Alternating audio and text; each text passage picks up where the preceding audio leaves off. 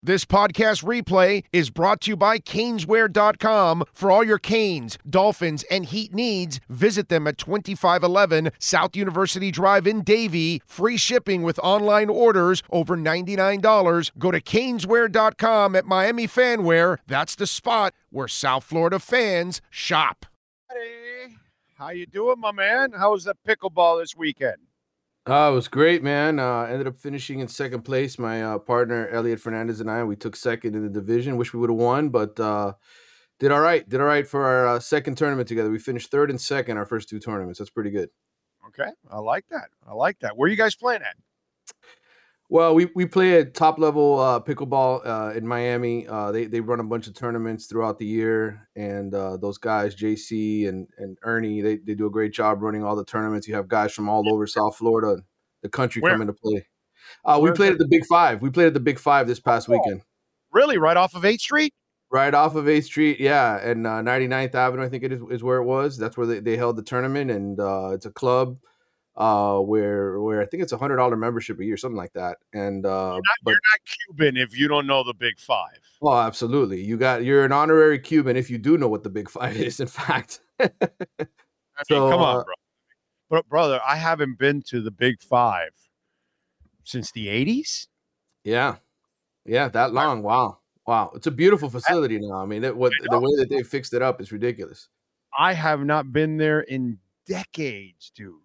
You got to go check it out. If you go, if you start playing pickleball, which I, I think you said you you, you might am. give it a shot. Uh, go go go down there. And, the wife and I are gonna, you know, once I get my foot fixed, right. um, I am going to, you know, the next thing is get in shape. I'm, I'm losing weight already. yeah, As you can see, tell. face is it's not round anymore. so, uh, so I'm, I'm in the process of at least dropping weight, Uh-huh. and uh, that way I can uh, start to get in uh, in shape. So yeah, I'm I'm looking forward to it. So maybe I will.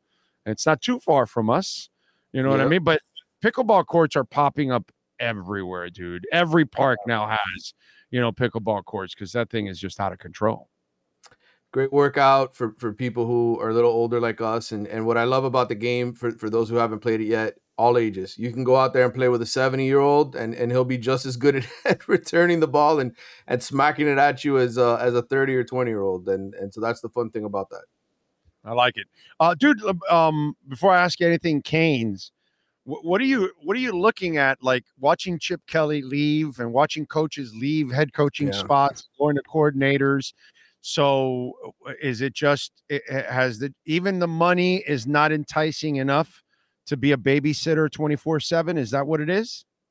too much bullshit in college football. That's really what it is. Oh i mean it's uh it, it- guys don't want to deal with the NIL aspect of it. And and you got to think about it. While, while we've all known for years that that that players get paid right? We, we've known that uh, college players get induced to pick certain programs somebody drops a bag etc it's an entirely different world now where you have to re-recruit the players on your roster. Before it was just the the high school guys, right, or the or, or the uh, the JUCO transfers, right, the guys who were looking to get in. Those are the guys. Now you got to recruit the 85 guys on your roster every single year, and uh, if you want to keep them, and you know, find the money for it. Example: the story now that as the Canes lose, they might lose Nigel Pack.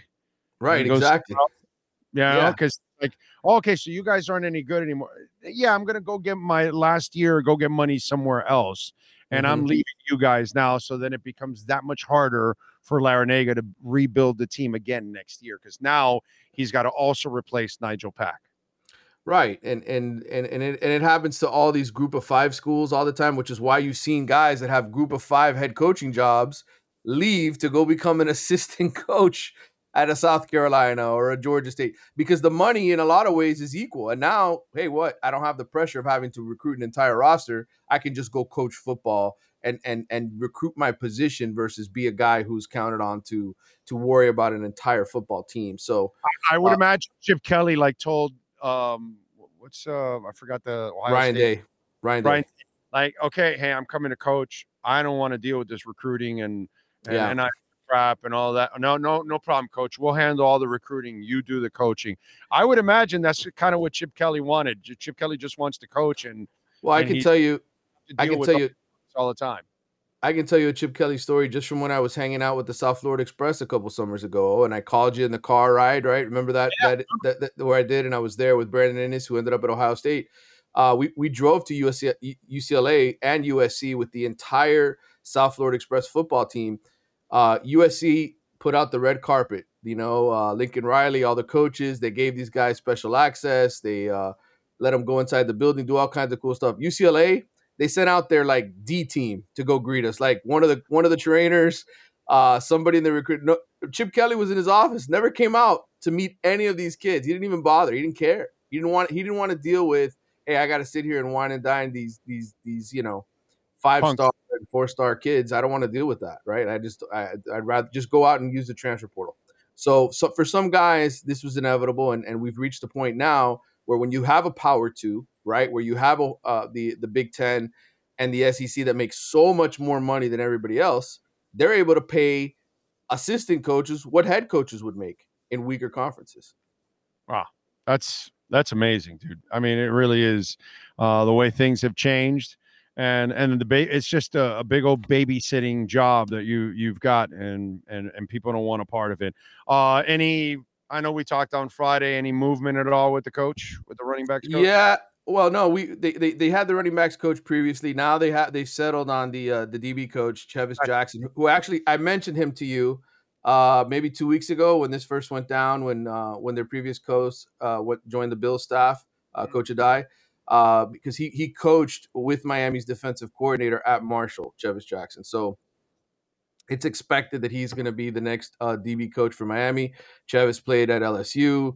Uh, you know, was an SEC guy, has recruited the SEC and and the ACC territory. So, uh, from from a fit, uh, you know, as long as he works with the defensive coordinator and they get along, him and Lance Guidry, uh, that's what I kind of expected to happen. Uh, you don't you don't go out and just you know find uh, some ridiculously uh, good DB proven DB coach. You find a hungry coach at this stage in the game when when you're when you're hiring somebody in February. So uh, Chevis Jackson's a guy that wants to rise up the ranks. This is a, a raise for him, and uh, he gets to work with a with a familiar uh, coordinator in Lance Guidry who who worked with him at Marshall.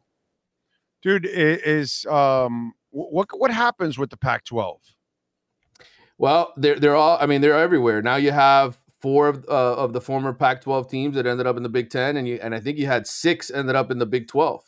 Uh, the Arizonas, the Colorados, Arizona State, Utah, all those schools, and then the last two, um, it, it's basically the Pac-2 now. It's Washington State and Oregon State, and uh, you know they're trying to hold on to um, their the money that they they got for last season, right? Everything that they were able to generate from from. Are they going to try to bring in schools now? Is that they're, what they're going they're, they're going to work? They're going to work now with the Mountain West um, to see if they either move into the Mountain West or the Mountain West moves into the Pac-12. They've got a three-year window, I believe, to sort of resolve and get back to a minimum of six teams to remain as a conference. So, uh, I, I suspect that what's going to end up happening is they'll end up merging with the Mountain West. They'll probably rebrand it in some capacity and uh, you know try to stay on, but they're not going to be they're not going to be viewed as a power conference right now as it as it stands.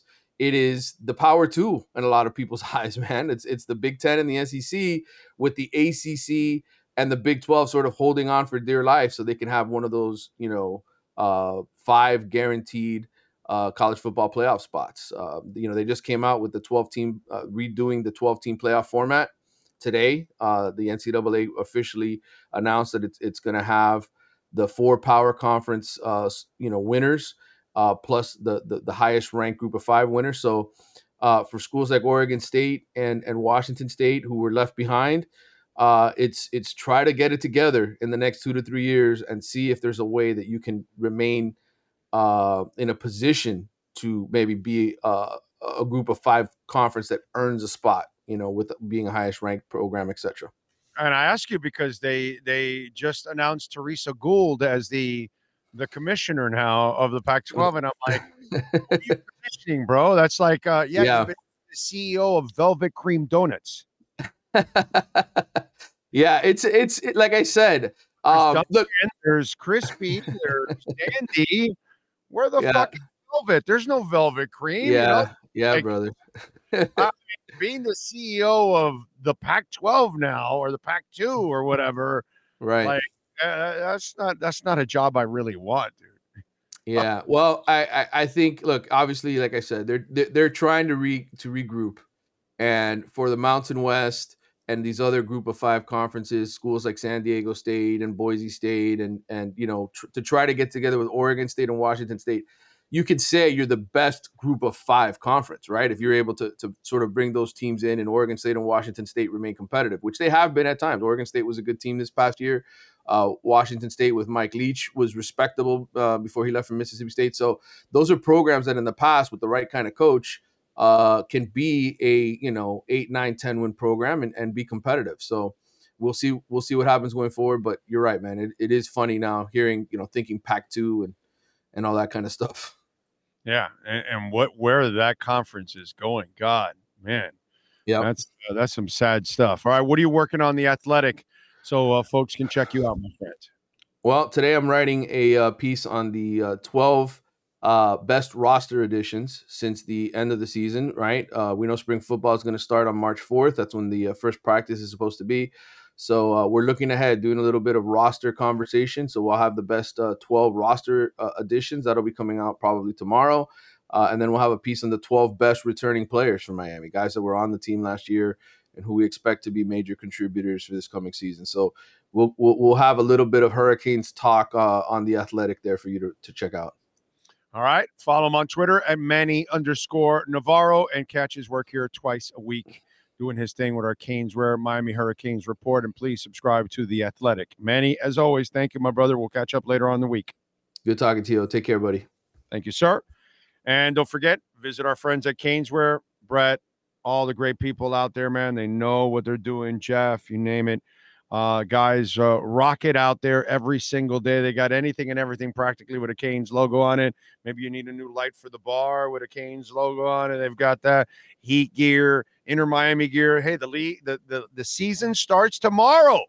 So if you're going to the game or you're going to watch it on television, you're going to a bar, Get yourself a little kit, man. Get yourself a jersey. Get yourself, yourself a uh, an Inter Miami shirt, a Messi shirt.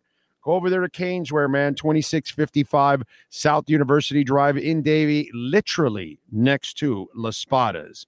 Caneswear.com.